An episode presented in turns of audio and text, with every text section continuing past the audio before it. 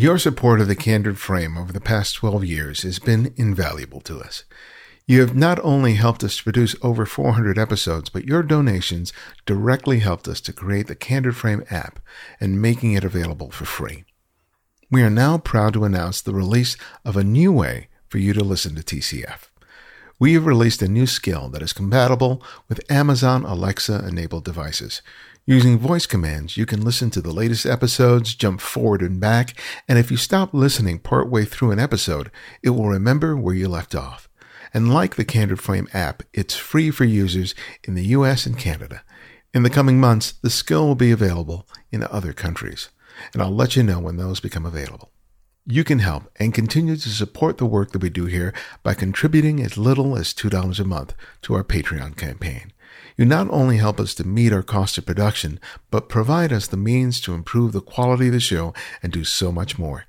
Contribute today by visiting patreon.com forward slash the candid frame.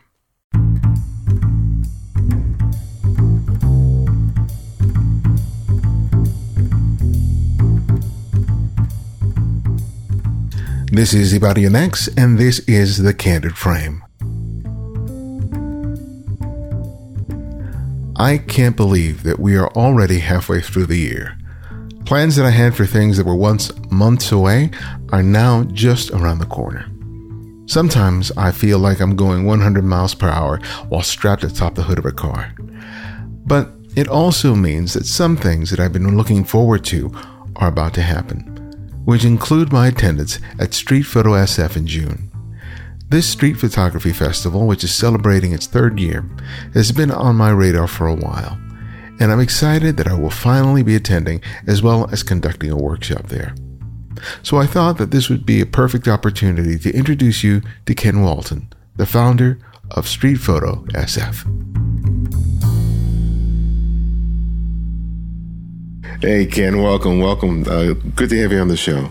Yeah, thanks for having me on, Ibarionex. Nice to talk to you. Yeah, I've been I've been aware of the festival for the last couple of years, so I'm finally uh, going to be able to come up there, and I'm excited. But for people who are not familiar with the with the festival, why don't you tell us, uh, you know, about its inception and what it's all about?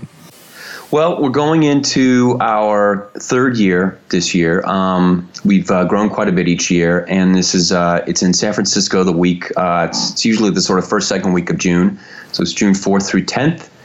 Uh, we have a whole week of free photo walks, lectures, workshops, slideshows, uh, all sorts of events related to street photography. We bring in workshop teachers and lecturers uh, from around the globe. And uh, visitors as well uh, join us from from all over the planet to come in. So it's it's a good time. We uh, last year we had uh, close to 250 people at our at our last lecture with with Bruce Gilden. So we get a nice turnout and uh, it's just a, a, really good way to connect with other street photographer, street photographers, and uh, you know, learn, share, uh, party, whatever. How the whole concept come about? Well, um, I started shooting myself um, back in uh, at the very end of 2014, and I just became obsessed with it. And uh, I was I was doing it all the time, and I, I just I wanted to to sort of do something bigger than just taking pictures and sharing them on social media. And uh, I looked at what Miami was doing, and I saw at the time that was the only one out there. And I thought San Francisco, you know, and I still think it's a great place to shoot, and it's got a, a vibrant street photography community, but it's not a very big dot on the map. And I wanted to build the community locally and provide a, a forum to kind of show off this place as a, a great place to visit, a great place to shoot and uh, that's what led to it. I went out and visited Miami, and I saw what they were doing, and I, I, got some ideas from them, and just put together my own program the next year. Had you ever done anything like this before, in terms of uh, like a conference like this? No, I, I haven't. It was it was all new, and it was a big mystery to me. And I had a friend uh, around that time who who was starting a, a totally unrelated sort of a conference for the first time herself. And she kind of gave me a pep talk and said, "No, you definitely can throw this together in six months." So uh, that's what I did. It was a first timer, and it, it does get easier every year. I would hope so. yeah. Well, you've you've brought together some amazing, talented people. You mentioned Bruce Gilden last year, but who are some of the people who have attended in the past, and who's going to be attending this year? uh, you know, I'm gonna I'm gonna miss some names, uh, but but first year we had um, Richard Bram, Vineet Vohra. Um, we had uh, you know Don Hudson's been with us both years. Um, TC Lin came in. We had we had a bunch of people, and I, I, the list goes on and on. Last year it was it was Bruce Gilden, um, Michelle Groskopf, and, and, some other members of Burn My Eye, or excuse me, of uh, Full Frontal Flash were here. Um, Vineet was back. We had Jesse Marlow and Aaron Berger from In Public. Um, Jack Simon's been here every year. This year, uh, we've tried to, to really mix it up. We have a whole different set of people coming. We have Jeff Mermelstein coming in from New York City. Really excited about that. Uh, we have uh, two members of Burn My Eye coming in to do a workshop. That's uh, Andy Kochanowski from Detroit and TC Lin coming in from from Taipei. We've also got a full frontal flash street photography workshop. That's with Michelle Groskopf, Johan Jehlbo, uh, Connor Berry, um, Ben Helton, Skyed Wang, and Tyler Simpson. A bunch of them are joining together for this workshop. And of course, uh, we're lucky enough to have you coming up for the first time from, from LA to teach your two day weekend workshop as uh, as well. Yeah, I'm looking forward to being up there, and it's just it's amazing the the the community that's that's uh, out there as you mentioned because I know it's a real thriving street photography community, but having sort of a, a single place where people get together is going to be amazing. Um, yeah, yeah. It's been so, nice. We have we have a couple of shows this year actually featuring local collectives of, of street photographers. I'm, I'm pretty excited about that. To, to, tell me what, what the what the feel is like. I mean, you mentioned that some events are paid, obviously workshops, but you offer some free events as well. Uh, what, you know, what's the dynamic like for people who attend? Well, so um, we, have actually tried to keep almost the entire festival free of charge. Uh, the only thing you really have, would have to pay for would be a workshop. You know, the teachers need to get paid, mm-hmm. and then we're going to have portfolio reviews, and there's a, a small fee associated with those. But everything else, um, you know top tier lectures and slideshows. We have a, a, book lab, which is going to be a mini one day workshop about making books. We're going to have a zine fair, um, four or five different gallery openings with with different shows all around town. This is all free, so. Uh, we we also have uh, free photo free um, photo walks every day, led by local volunteers. Experienced street photographers will will take you around all the different neighborhoods. So it's kind of a buzz. It's sort of a community build. Um, we try to have you know beer and wine at the events at night, and uh, people tend to kind of get together and go out afterwards most nights. So there's a bit of a, a celebratory um, kind of a party atmosphere as as well as um, some really intense um, study as well. So how has how has it changed your relationship with the you know with the street photography community as a result of putting these these you know this, this event together for the last three years? Yeah, I don't know. I I started it when I was so green, um, so I don't know. I don't really know how it's changed. I, I, will say, as a result of running this, I've been lucky, really lucky, to meet so many um, interesting people around the world who've come in for it and who've worked with the festival. So uh, I, I feel like it's sort of got me on the inside of several, you know, concentric circles uh, of street photography communities around the planet, and I, I feel like I could go just about to any country now and meet up with someone and get a, a tour of the local best places to shoot as a result of running the festival. So that, that's kind of nice. I've just gotten to know a lot of people. Yeah, and you're getting people who attend who are not just from San Francisco. You know, I know a couple of people are coming up from LA, but do you have a sense of you know of where people are coming from to attend this? Yeah, I've heard of uh, heard of people coming in really from from around the world. I mean, every year we've had people from Europe and Asia come in, and, and Latin America. Um, several people from Mexico came in last year. But I would say it's, you know, it's, I mean, we don't have a ton of people from overseas, but I would say, you know, this year we're probably going to have 40 people come in from outside the country. That's just a, a ballpark, ballpark guess. And that's from everywhere from um, Sweden to Taiwan to Brazil, all over the place. So, where is the event you know, going to be uh, held? And uh, for people who are, say, coming in out of town, what are some of the logistics that they should consider um, if they want to attend? I would say logistics book, book, early, look around, give Airbnb a chance, although that's not always even the best deal in this town. But, um, you know, try to maybe share a place with somebody. Hotels can be expensive here. Um, flights are actually usually relatively inexpensive to San Francisco. The main event um, this is the same as last year. It's the Harvey Milk Photo Center, which is a really big community center run by the San Francisco Department of Parks and Recreation. It's a, a huge photo center. I think it's one of the largest dark rooms in the United States. They have a big auditorium and a gallery and a classroom, and that's a good hub but we also have uh, satellite exhibitions at the Leica store and at several other locations around town. So uh, San Francisco is pretty easy to get around. If you get up here, you can pretty much stay anywhere and not be very far away uh, from the festival events. But Harvey Milk Photo Center is sort of smack dab right in the middle of the city. And what are the dates for the uh, for the whole event? It's June 4th through 10th, 2018. Okay. And uh, if, are there still seats available for some of the workshops that are being held? Yeah, there are. At this point, there are seats available for all of them, although uh, we are starting to sell more over the last few days, and uh, the Mermelstein workshop is getting close to full. But there is still room in uh, in all of them, and uh, we we would be happy to have more students coming in. Great. And where can people go to find out more about uh, the workshop and and attend uh, and I mean the the event and, and maybe sign up for the workshops? We're at streetfoto.org, and that's spelled a lot. It's it's S T R E E T F-O-T-O, streetfoto.org. And everything's right there on the website. Okay, I'm looking forward to it. Thank you. All right, great. Thanks so much.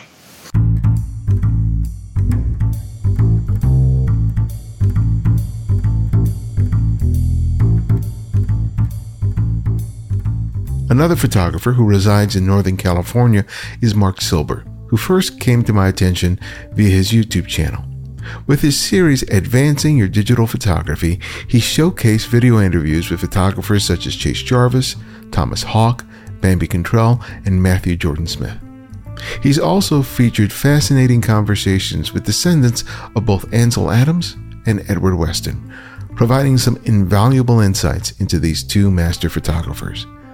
Marc is also an accomplished photographer, and he's just released a wonderful book on composition titled The Secrets to Amazing Photos 83 Composition Tools from the Masters. Since expanding my sense of composition has been on the forefront of my mind recently, I thought that this was a wonderful opportunity to share this conversation with you. Well, Marc, welcome to the Candid Frame. It's a pleasure to have you.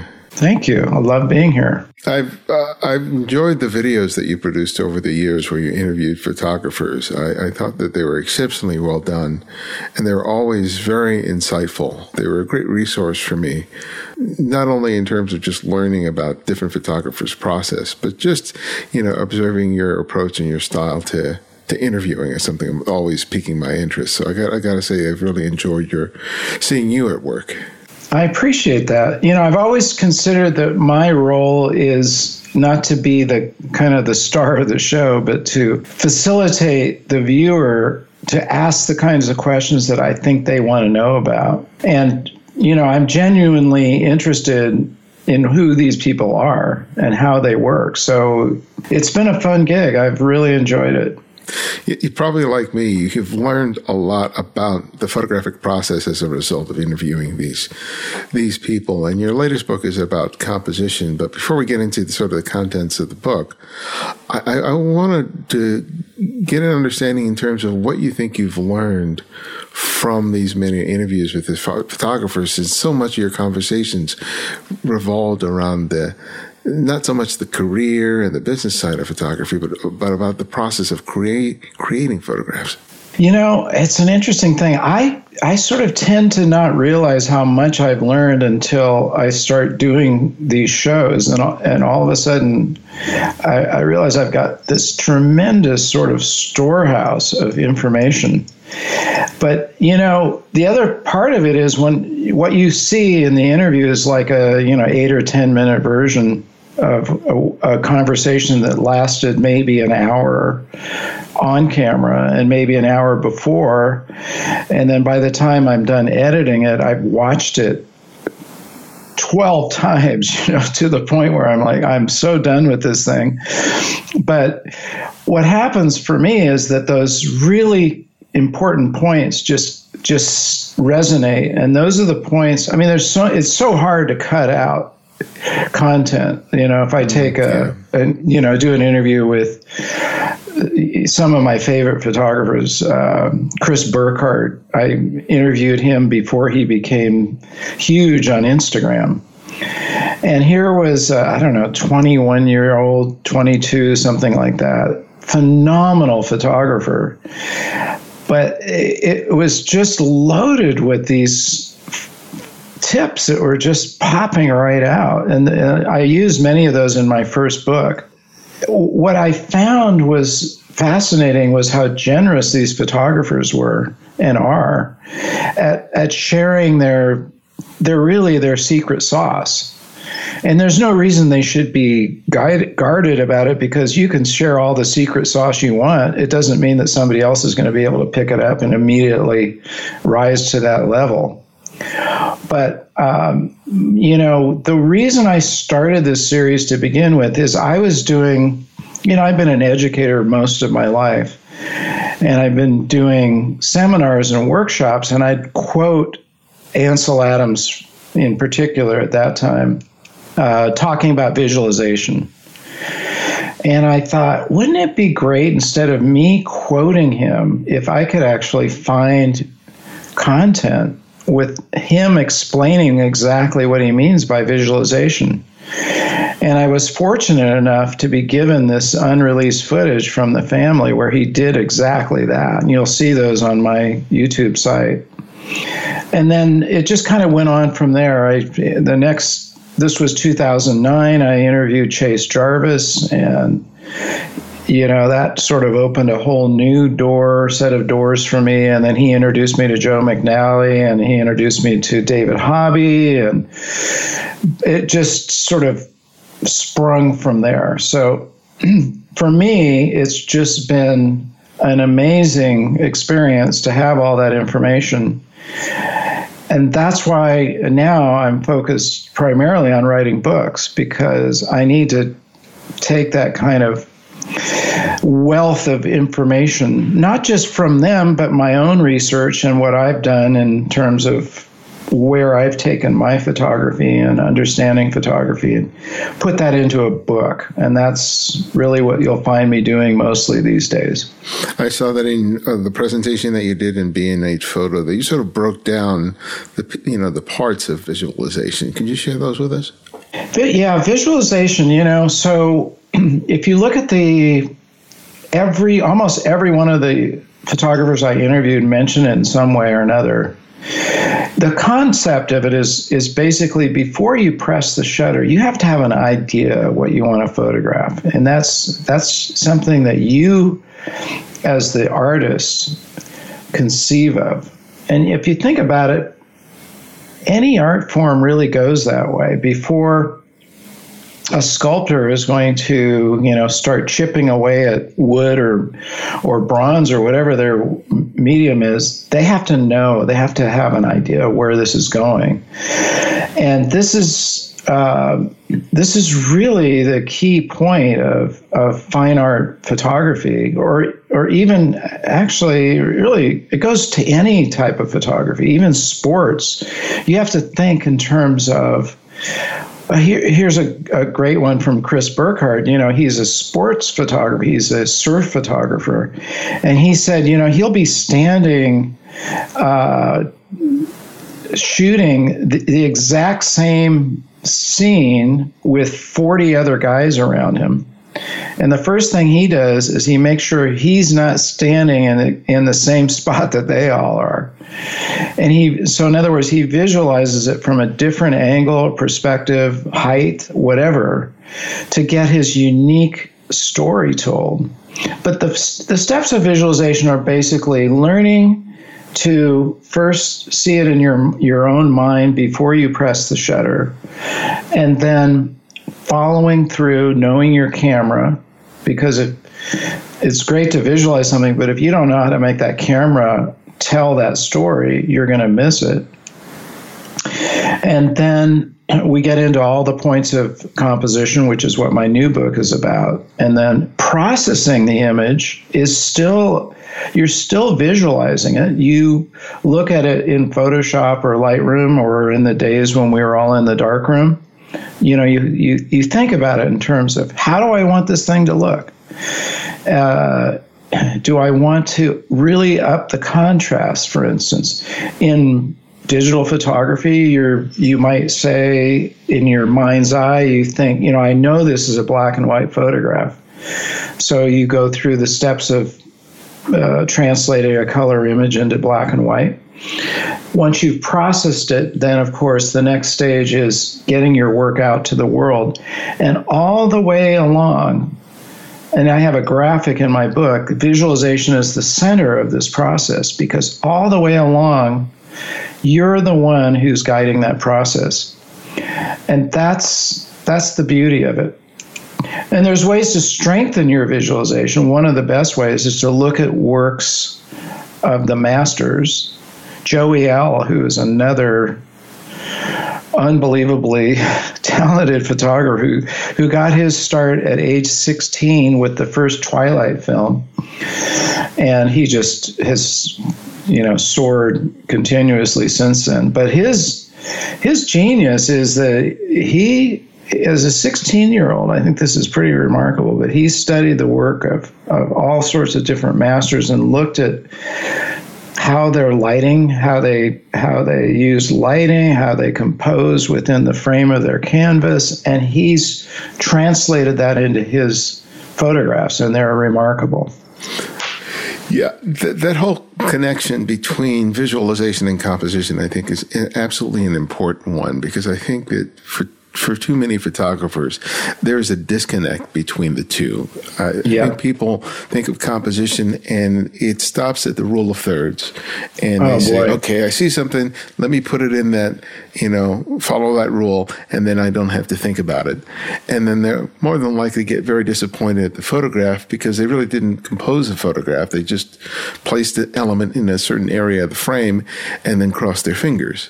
Exactly. And, and I think that the visualization is really about a careful way of seeing and owning that that frame. Because whether that's right, whether it's a photographer or whether it's a, it's a great painter, the the most adept at at their art are cognizant of every single millimeter in the frame, not just what they include in the frame, but what they exclude, and especially yeah, and what and how they you know space all all those different elements so that they're cleanly defined in the frame. Um, it, I understand it can be kind of difficult for someone who's relatively new to photographer, or even someone who's been shooting for a while, to sort of to grasp that. You know, how how do you help people to have an understanding of not only the importance of that, but how to effectively do it when they go out and try and make a photograph? Yeah, you know, it's kind of like I, I use the analogy of learning to cook. And uh, the reason I wrote my new book is because composition is an interesting subject, but you know, it's one that nobody's really addressed in detail before, which is kind of amazing.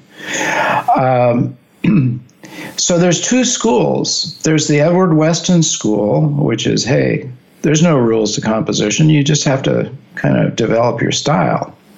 Okay. That's one side of the pendulum.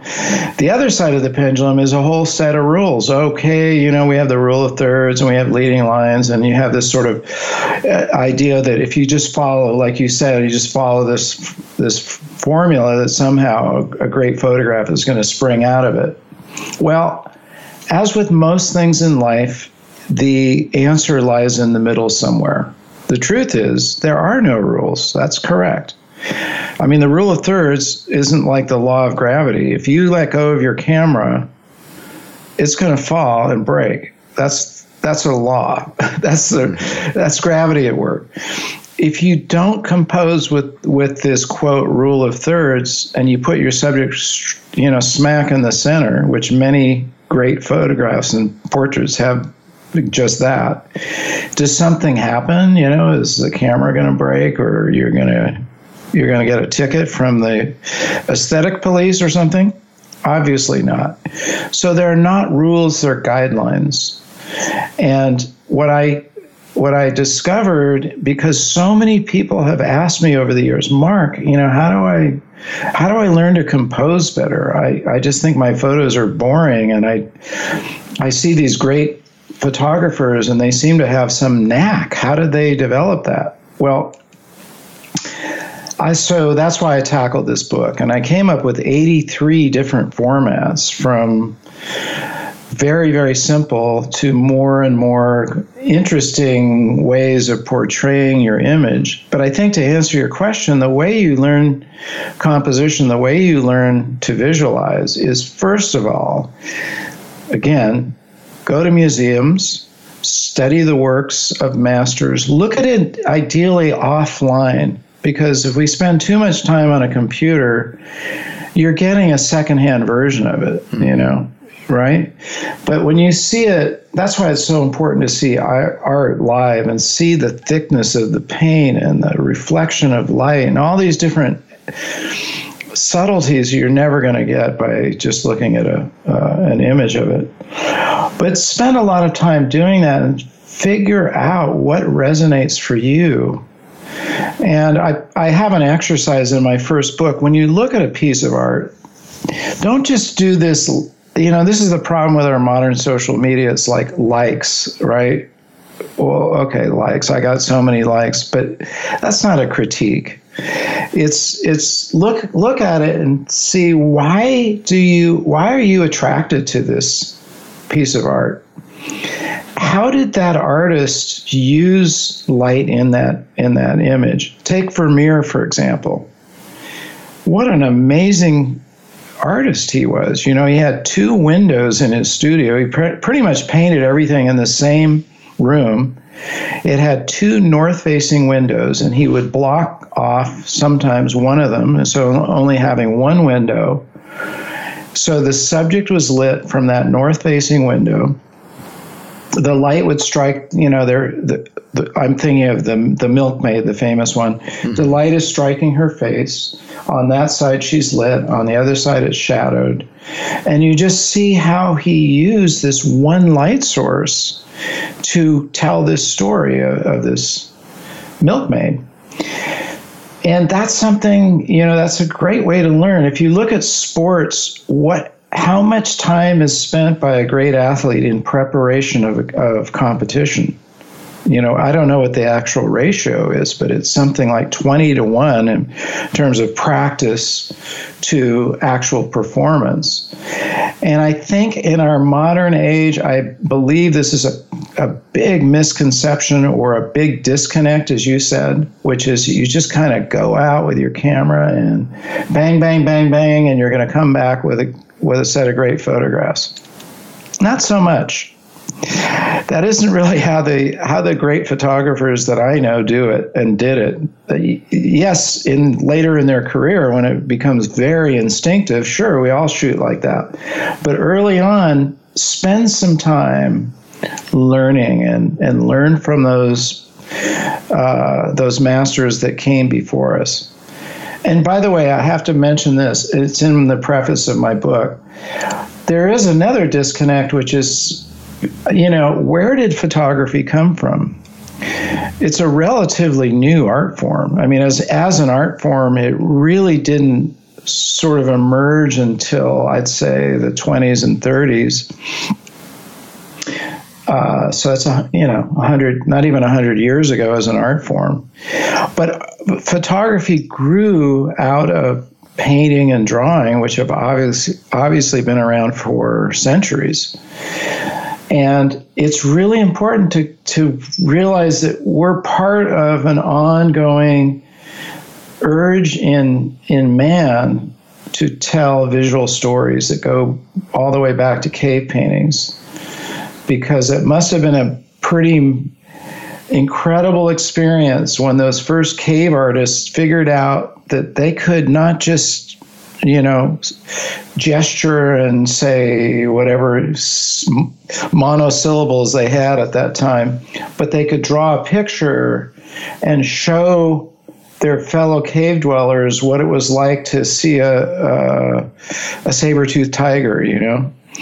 And that's what we do with photography. We're trying to convey the story that we saw, and ideally it has emotion in it, it has impact, it has a connection t- from the viewer to what you saw and you're passing that along as a visual story just like we we pass along verbal stories but that's that's really the set of skills that I feel needs to be developed to become a great artist and for me I think that one of the things that I try to teach my students is is slow down enough so that you can see what's what your background is mm-hmm. and whether oh, or not yeah. it serves or it doesn't serve your subject. I think that's that's a real good starting point. But what what are some of the things that you think people have to consider about what's behind their subject in order to lead to making a good composition?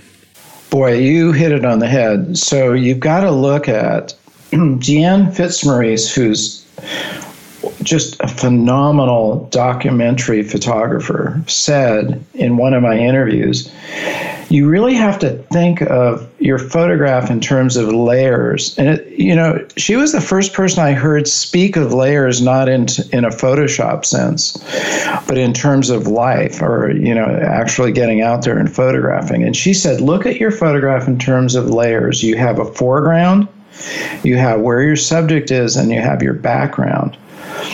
And you want to look at each one of those and make sure they're working together. So the most obvious example of not doing that is you're you're trying to take a portrait and the background is going to completely overshadow, overwhelm your subject. You know, let's say I'm outside and the background is very brightly lit and my subject is in shade. Well, it's just going to unless I'm trying to make it into a silhouette, it's going to completely overshadow my subject. Or let's say there's a lot of distracting lines. You've got fences behind them and there's spikes coming out of their head. I mean, those are obvious examples, or a telephone pole or a garbage can, you know. And, you know, you we can say, well, I'll deal with that garbage can in Photoshop or Lightroom and get rid of it. Nah, I, am really kind of an old school photographer. Why don't, you, why don't you just clean up your background right there? Why don't we compose in the camera? And look at is that background going to serve the purpose of, of uh, telling that story or is it going to distract? And this gets into something I mentioned, and it's kind of near the end of my book uh, my new book, I say, listen, there's two approaches to photography, as there are in life. You can be passive or you can be active. A passive photographer sort of just pushes the shutter no matter what's going on. And you kind of think, well, you know, it's just the way it looks. Uh, I'm gonna, I'm gonna be true to what life dished out to me and just press the shutter. Okay, well, actually, you know, great photographers don't really approach it that way. Uh, uh, uh, all the skilled photographers I know are active. If you have a subject and the background is poor, move them or, or, or go to a different camera angle, but do something actively to change that. So you look at it, you know, then look at the frame. Bob Holmes, who's uh, also in my books, and I've done many interviews with him, he said, You are responsible for everything in that frame. And if there isn't, if there's something that shouldn't be there, then you should do something about it. This is probably the biggest secret for a new photographer is many times they they're just willing to include way too much stuff in the frame. Why? Does it does it help the photograph? Maybe it's really distracting. You know, if you had, you're trying to take a photograph of your your kid swinging the bat, let's say at a, a game, and there's a really shiny object down in the right hand corner. Where's the viewer's eye going to go? Not to your kid, but to that shiny object. Well, is that your story? Probably not.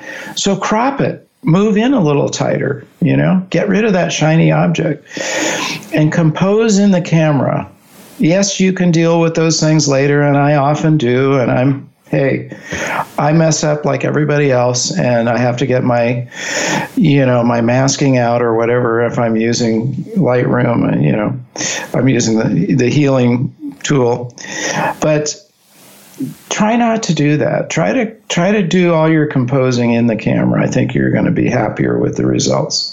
There's a pull quote they have in the book. It says, Composition is simply the arrangement of your subject matter within the confines of your picture space. And that's by William Paluth. Yeah. And I, and I think that really is a, a, good way of look at looking at composition rather than being a hard and fast rule. It's where you decide to place all those different elements relative to each other in the frame. That's really at the heart of composition. It's it's it's what I'm doing all the time. I see all these sort of disparate elements. I decide what's in the frame and what I have to get out. And the stuff that I have in the frame, it's like I got to figure out uh, their relationship to each other, and and, yeah. and it's so much of it's di- dictated from where do I stand. You know, do I use a wide angle? Do I use a telephoto? Do I use a wide ap- aperture, a small aperture? And all of that is being dictated by the relationship that my visualization is leading me to uh, leading me to to choose where those play, things are uh, in in the frame.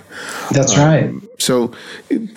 Let's talk a little bit of, of about that because I think that that is really sort of the key that could help a lot of people start to really grasp how they can start composing their, their photographs, considering the relationship of objects within the frame. Yeah, because you know, really, it, it there's a lot of complicated definitions of composition, but I like that definition because it's really very simple. And, you know, I, I believe that anything well understood becomes a simplicity, not a complexity. So if you strip it down, you've got a frame, you know, your camera. Most of the time it's a rectangle. I have, you know, a Hasselblad and I have a Rolleiflex, those are square, but most people are not shooting with those cameras, they're shooting with a rectangle. So you've got a rectangle. And what you put within that rectangle is essentially what composition is all about. Now you can use your your hands to create a frame, which I recommend. You know, without even having your camera, you you basically make two L's out of your fingers. You know, I put it in my book to show you how to do it you know, you make two L's and you put them together and you have a rectangle. And you you know, a really good exercise is to go around and just use your hands as a framing tool. You can also cut out a piece of cardboard. You know, that's another way of doing it. And cut a cut it like a picture frame uh, map and then hold that up and go around. Now, why do you want to do that without a camera? Is because as soon as you've got a camera pressed to your face, you're kind of into the next phase of the whole process. And you, you often are getting into the technical side of like what, what aperture and where do I want to focus and all this other stuff. But if you strip it back to the essence of, of framing, is uh, how how am I going to put that subject within that rectangular frame? It's really time well spent. I still do that all the time. You'll see me walking around, and you'll see this with with you know film directors too. You know, you take your fingers and you make that rectangular frame, and you want to kind of visualize how's it going to look within there. Um, and and that you know, I've got 83 composition tools, but they're all essentially variations of, of that, of, of framing. Just like you could say, you know, you go into a kitchen, what's the most commonly used tool in that kitchen? It's a knife. But, you know, how many different ways do you use a knife within the within the course of cooking a meal? You know it, it, you're using it in so many different ways and even different types of knives and you know to end up with this meal that looks really great. So that's another kind of analogy that i give in terms of composition. Learn to like read a recipe which is what i'm giving you here.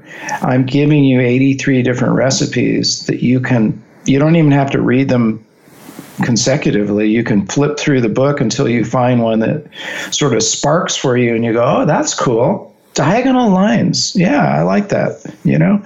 And then do it, shoot it, and see how it looks. I think one of the things that's really kind of important not to lose sight of is that so much of photography, at least for me, is spurred by a moment of discovery. Mm-hmm. Walking down the street, I see something. It it I, my heart just skips a beat. I mm-hmm. sense its potential for a photograph, and what I'm trying to do using the camera, using what I understand of composition and light and shadow and all those things, is to recreate that moment of discovery in the photograph for the viewer who doesn't have the benefit of, of being there. And I was looking at the work of Stephen Shore and W. Eugene Richards the other day. Mm-hmm. Um, very different photographers, a very different subject matter. But when I take, took a look at those photographs, I felt those moments of discovery. Even even with some of the photographs that I'd seen years before that I was familiar with, I was sitting there with their books in my lap, going through them and taking them in and experiencing them. And I think that that's really part of the missing piece for a lot of the photographs that I see students create is that there is no moment of discovery in those photographs. Yeah. And I think that that there needs to be a sort of a connection between that moment of revelation and the choices that you make subsequently when you make the photograph. Totally. Um, so, you know, how do you find what what what do you find effective to be able to sort of that bridge that gap in your own work when you see something, and then you have to all then you have to jump all the hurdles and all the hoops to get a photograph that reflects how you felt at that moment. Yeah, that's really the key to the whole thing. Well, it it comes down to being prepared, I believe. You know, and, and one thing I should just mention here, just so that I'm not giving the impression that uh, visualization is this kind of long cerebral process, you know, that you're sitting there thinking for minutes on end, and then you finally press the shutter. Visualization can occur in this in the fraction of a second. Also, take the work of Henri Cartier-Bresson, mm-hmm. who was, you know, capturing the moment. So, how did he know? For instance, you know, there's this fantastic. There's so many photographs that I love of his, but there's one where this guy is jumping over a mud puddle, or yeah, it's a mud puddle basically, puddle in the ground.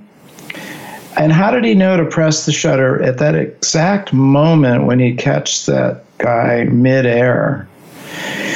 So he had to visualize that. But that visualization occurred might have occurred a moment like a minute before, he says, Look, I see this guy kind of coming up to this puddle, and I think he might take a leap over it. If I stand here and I press the shutter, he had to anticipate where that guy would be over the puddle and press the shutter a moment before that. That's split second visualization. But you know, you hit on something. I think it's it's being receptive. How do you find those moments that really connect? That w- where there's such an impact of light or uh, motion or whatever it is that that really draws your eye in. That comes from being prepared, knowing your tools so well that you don't have to think about them, knowing your composition tools, your camera, all these different tools, and that all comes from practice. So, you know, there's the Louis Pasteur quote, chance favors the prepared mind. Ansel Adams changed it to chance favors the prepared photographer. Mm-hmm. And it's true. Some of Ansel's most famous work were not were shot on the spur of the moment. You know, the, I have a story of uh, of the uh, uh, moon in New Mexico.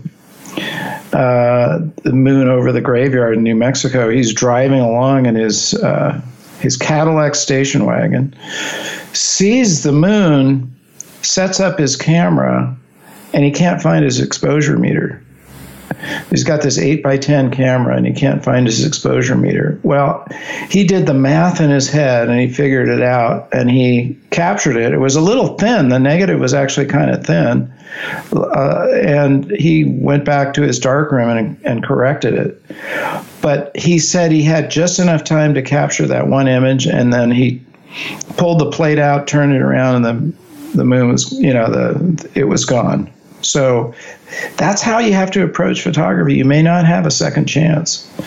And learn to see. I call it getting in the zone. Mm-hmm. Um, there's something that clicks in for me when I start to see photographs.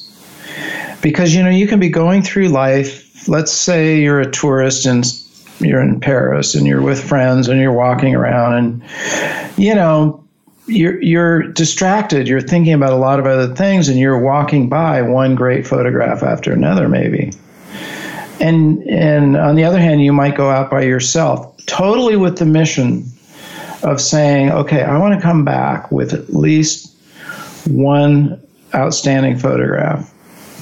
You're you you get into the zone and you look and you connect. And when you connect, then you can make your camera connect, and then you can make your viewer connect with that moment. Yeah.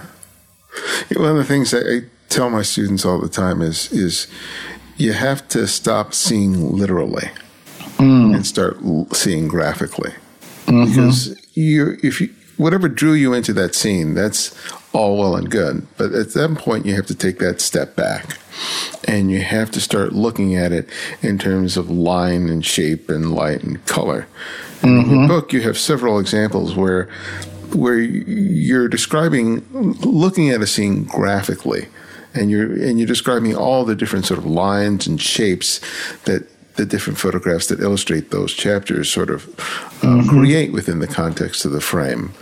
Um, talk about why that's so important to be able to recognize those variances in terms of line and shape towards building a successful composition. Yeah. Well, again, I, I, I, believe that composition is a geometric function. I mean, we're starting with a rectangle, and then what are we photographing but various different lines and forms? So, take I'm looking at an example in the book of using diagonal lines. So, each of these are, again, if you think of it in terms of cooking, you know, you have you have spices and different elements that you can add to your your dish to bring out the flavors. So we're trying to build a vocabulary um, as artists so that we can speak fluently to the viewer to what we saw. So a diagonal line is really interesting. It's a line like any other line, but because it's on a diagonal, it brings about the feeling of vitality and dynamic motion. So if you're trying to show um, something that happened with motion in it, some people are walking, let's say, or I have a picture of a car that I uh, on page 43 um, on a freeway overpass, and another on the p- page next to it is some penguins in South Africa walking. I'm trying to show that they're in motion, not static. And even though we've got a two dimensional still image, you can do things to either emphasize the motion or make it look very stable and static, depending on like a flat line, horizontal line will bring about the feeling of something being static. So if you know these different what you're doing with these lines, then you can start playing with them and putting them together to tell the kinds of stories that you want. Symmetry is another geometric function, and symmetry is very powerful. I don't know, I can't tell you why does our eye seem to love symmetry? I don't know. It's some sort of aesthetic thing that we find pleasing. And when you use it in a photograph, you're you're going with you know some sort of basic human quality where we we like that kind of order. And when we see it it looks aesthetic to us.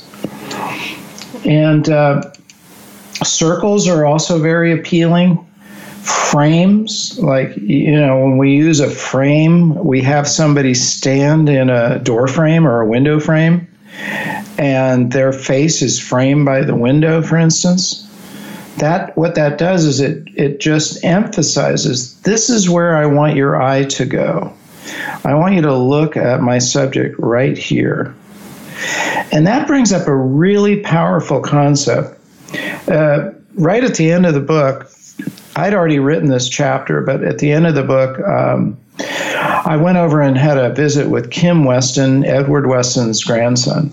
Edward Weston is, to any viewers who haven't studied his work, please take some time to to look at what he did. And I have a couple of videos discussing this. But what was remarkable about Edward Weston is he took everyday objects and I'll tell you what I mean in a minute by everyday. But he took everyday objects and drew the beauty out in them. So, everyday objects. Peppers, his famous pepper number 30, mm-hmm. six hour exposure. And you look at this and you, you think, I look at peppers in the grocery store all the time. I have them in my kitchen and I cut them up. Have I ever taken a photograph of a pepper? Never. Would I? Probably not.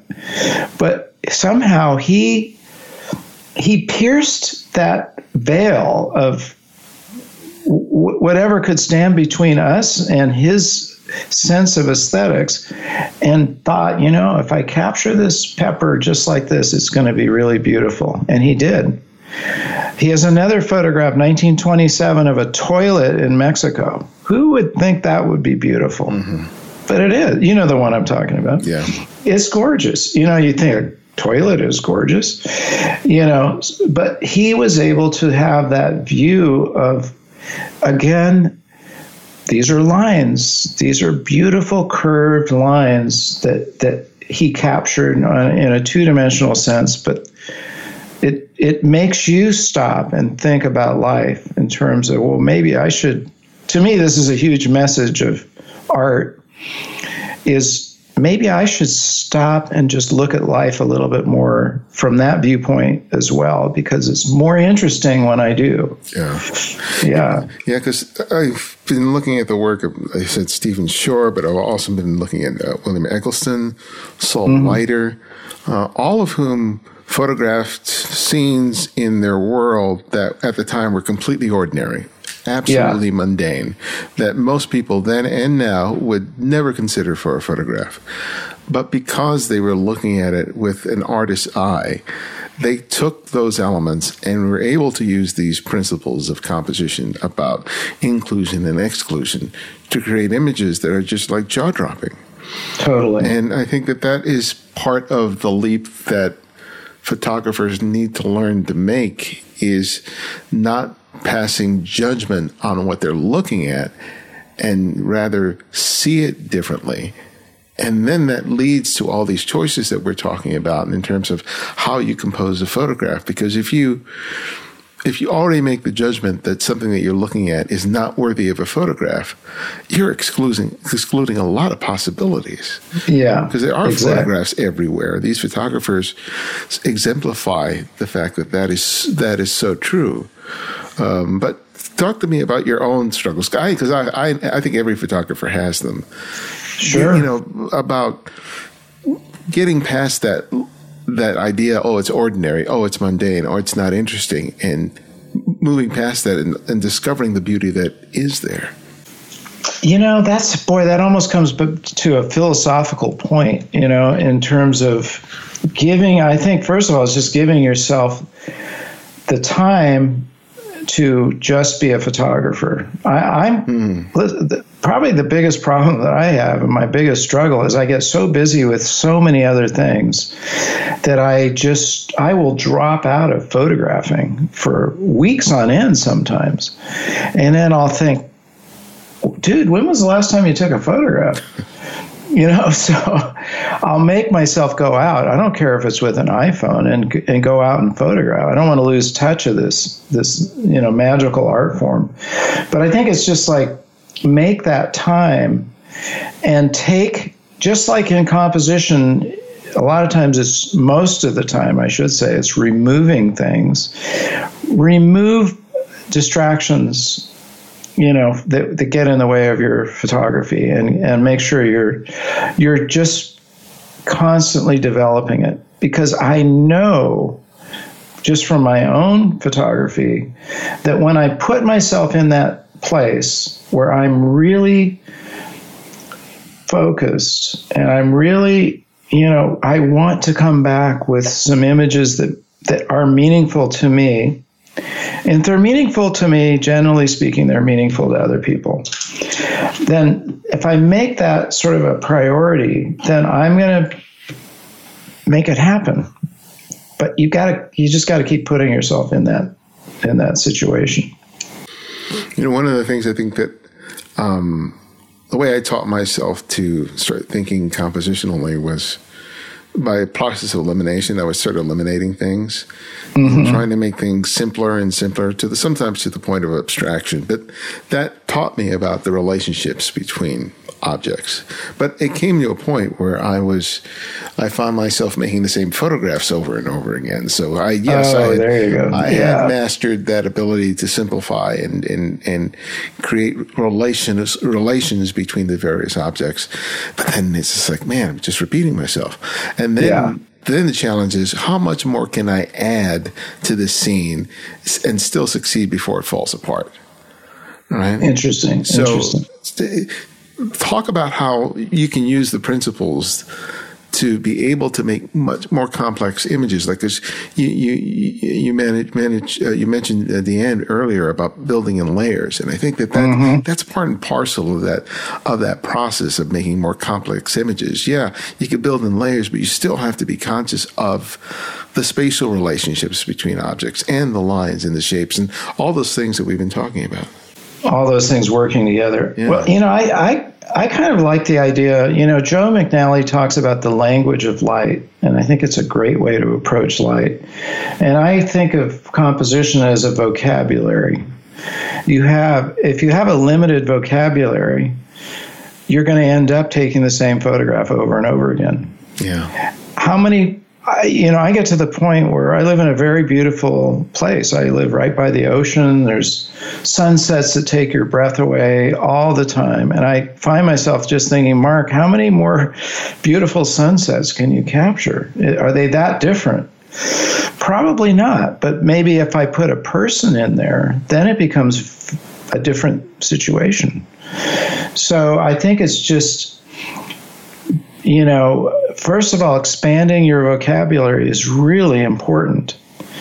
Uh, you know, as an analogy, I'm watching the new biography of Bob Dylan uh, by Martin Scorsese, and it was really interesting to see how he developed his voice.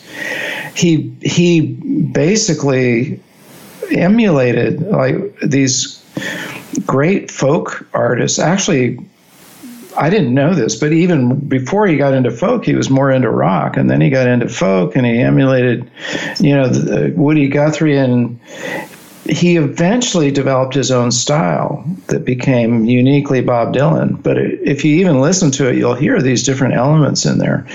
So I think it's again, he broadened his vocabulary in terms of music. It's really important to have a wide range of choices that you can make in terms of, like you're saying, can it be more complicated? Sure. Uh, but you still have to think about it in terms of what message am I trying to convey? What's what's ultimately the story I'm telling here? Mm-hmm. And if it's complicated and it helps you, you know, that helps the story, fine. If it doesn't, then there's no point in it. You know, it's just it's just being overly complex. But this brings up and you know the second part of the book i get into uh, mood lines and uh, we can talk about that now or later but the, i find those really interesting tools that can help you with your story. Yeah let's yeah please yeah. Mood lines were you know they're interesting because they were developed by not a photographer but a landscape architect named John Ormsbee Simonds very famous landscape architect who wrote a book called Landscape Architecture. And what he found was that certain lines create certain moods or emotions. He he actually did a scientific study by, you know, he was doing outdoor architecture and he could see if the lines of the area that he was describing uh, were a certain way, then people felt they felt a certain emotion from them. So I'll give you some examples. And so these have been translated from landscape architecture into design and photography. But um, I don't think anybody's done what I did, where I actually took each one of the lines he describes and showed a visual example of it. So, okay, so for instance, if you want a very passive feeling, you want a kind of a serene, um, passive feeling, go with a flat horizontal line. Okay, it kind of makes sense. You, mm-hmm. you kind of think, well, that sure, that makes sense, Marc. But what if you want a really unstable feeling? You know, the other thing about telling a visual story is don't get stuck in one emotion. You know, life has a whole range of different emotions. So if you can if you can tell that story in a number of different ways, like for instance, look at Annie Leibovitz's portraiture you'll seldom see anybody smiling in one of her portraits. And, you know, if you think about it, a photograph of a person with a phony smile isn't really that captivating. Mm-hmm. It's right. So she tends to try to get them to take on a certain mood. And um, you know, she creates the environment where they're going to feel that mood, but she doesn't really want them to have that happy smile. She wants them to come across as they are when nobody's looking at them. I think that's kind of her approach. So again, by by knowing these different mood lines, it will help you tell that story. If you want it to be dark and moody, then you should you should use a a, a set of lines that will help you bring about that feeling. If you want it to be, uh, I have a amazing uh, the self portrait of Vincent Van Gogh. One of the one of the mood lines is a very jittery line. Like if you took a pencil and you drew it like your hand was shaking and you tried to draw a straight line, but it was all jittery. That's what his self portrait looks like. It looks like he was incredibly jittery throughout the whole thing. And of course, everything we knew, we know about Van Gogh is that's exactly how he was.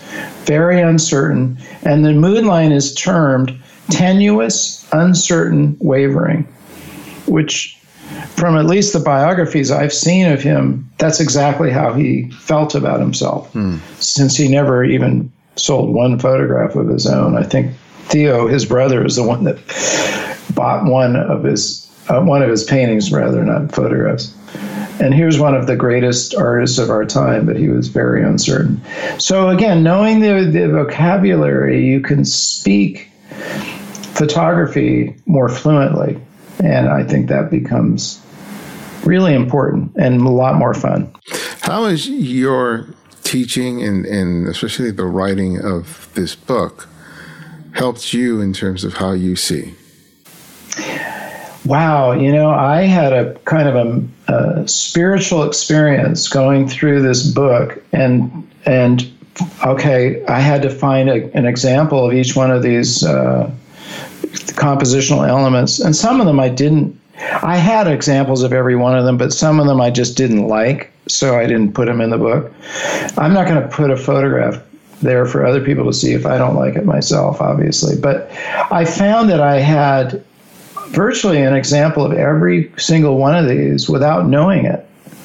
And it, what it did for me was it helped me identify my process at the time kind of reverse engineering almost. Okay, so I took the photograph not thinking about how, what way I was composing it or whatever. I was just trying to get a, a photograph that I thought was really good and interesting, but I didn't know the thought process behind it. So here I am later, years later in many cases, discovering how I, why that photograph looks good. Why does it work? And that that was really cool. And so it's helped me a lot, you know, doing all these interviews, writing in particular, because you have to really make sure when you're writing that it's accurate and that it it comes across in a in an understandable way. So that you know, it's weird how aperture, you know, it took me a day to write one page about the the definition of aperture and f stops, and then I thought, well, how did why do we call it an f stop? Why not an f number? What, where where did this word stop come into the picture? And you know, I finally found it in a in a in the Focal Encyclopedia. I didn't know this before, but the reason it's called a stop is lenses used to have a slot in them, and you would insert a a metal, uh, and you can still buy these on uh, at B&H. They actually make these lenses, but you'd insert a metal slot with an opening of different sizes, which are your aperture openings, and those are called stops those slots, those things that you slide in are called stops. So that's how it became an F stop. Well, that's kind of a point of trivia. And does that really change your photography much? Probably not, but it was still kind of fascinating. But, you know, the process of writing and uh, really making sure that, that everything in there is accurate caused me to clarify in my own mind many things, and I found that very useful. Well, my last question that I ask each guest is I ask them to recommend another photographer for our listeners to discover and explore on their own. And it can be anyone, someone you've long admired or someone you've recently discovered. So, who would that one photographer be and why? Um, I, will probably go with Bob Holmes uh, because I think he's his work is phenomenal. Uh, he's a travel photographer. He goes out and captures photographs that I'm envious of, and those are the photographers. you know, I'm just like, oh, I'm so jealous that you got that photograph, Bob. Why wasn't it me? Um, but the other reason I recommend Bob Holmes is because he's very articulate about his process. And he's very kind about how he explains things, which is why I've done so many interviews with him. But his work is outstanding, and his ability to convey to you as a person who wasn't there how he captured it is tremendous. So that's going to be my recommendation. Marc, thank you so much for joining us today. I really enjoyed uh, having a chance to chew the chew the cud with you in terms of composition. It was just something that's been on on my mind a lot recently. So thank you. You bet, my pleasure, and and uh, I hope I hope I'm able to shed light on the subject and improve that vocabulary.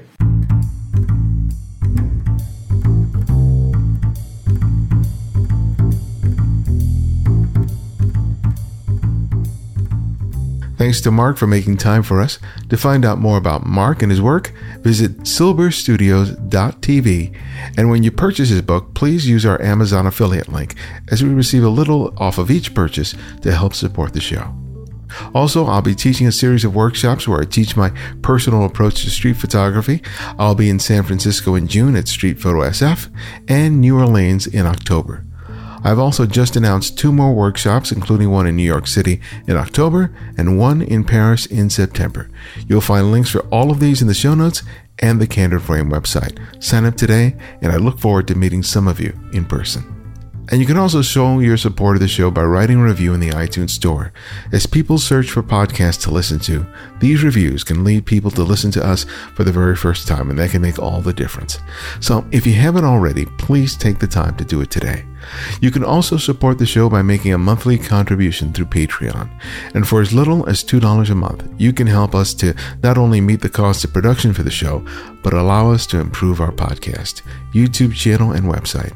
Or if you just want to make a one time contribution to the show, you can do so via PayPal. You'll find links for both on the Frame website or the show notes. Thanks to Sheila Bodine for her recent contribution. It means a lot to receive your support. Thank you. To access our complete archive of interviews, download the free Candid Frame app, available for Apple iOS and Android. Not only will you immediately receive the latest episode on your phone or tablet, but you can now easily share your favorite episodes on your social networks and help spread the word. And if you want to drop me a line with comments or suggestions for the show, you can email me directly from the app. Download it today by clicking on the link in the show notes or the website at thecandidframe.com. The Candid Frames audio engineer is Martin Taylor, who you can find at theothermartintaylor.com. The show's senior producer is Cynthia Parker, and our music is from Kevin MacLeod, whose royalty free music can be found at Incompetech.com. And you can follow me on Twitter and Instagram at simply at Ibarionex. And this is Ibarionex, and this is The Candid Frame.